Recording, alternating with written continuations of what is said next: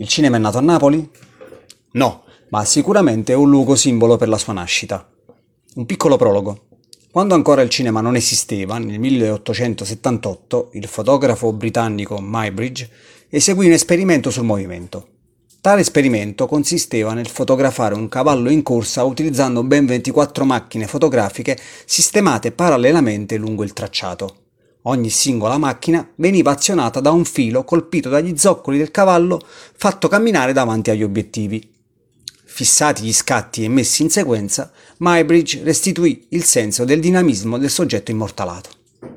Non era ancora cinema, ma quasi.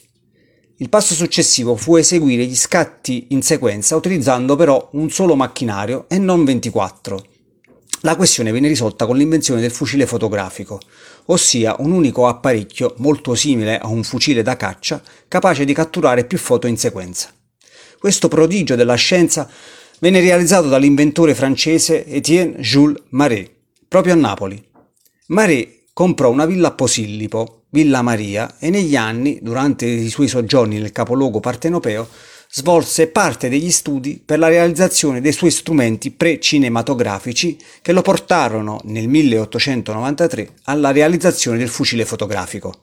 Come sappiamo, questa invenzione fu, fu, poi migliorata negli anni a seguire fino ad arrivare all'invenzione del cinema ad opera de, dei fratelli Lumière nel 1895.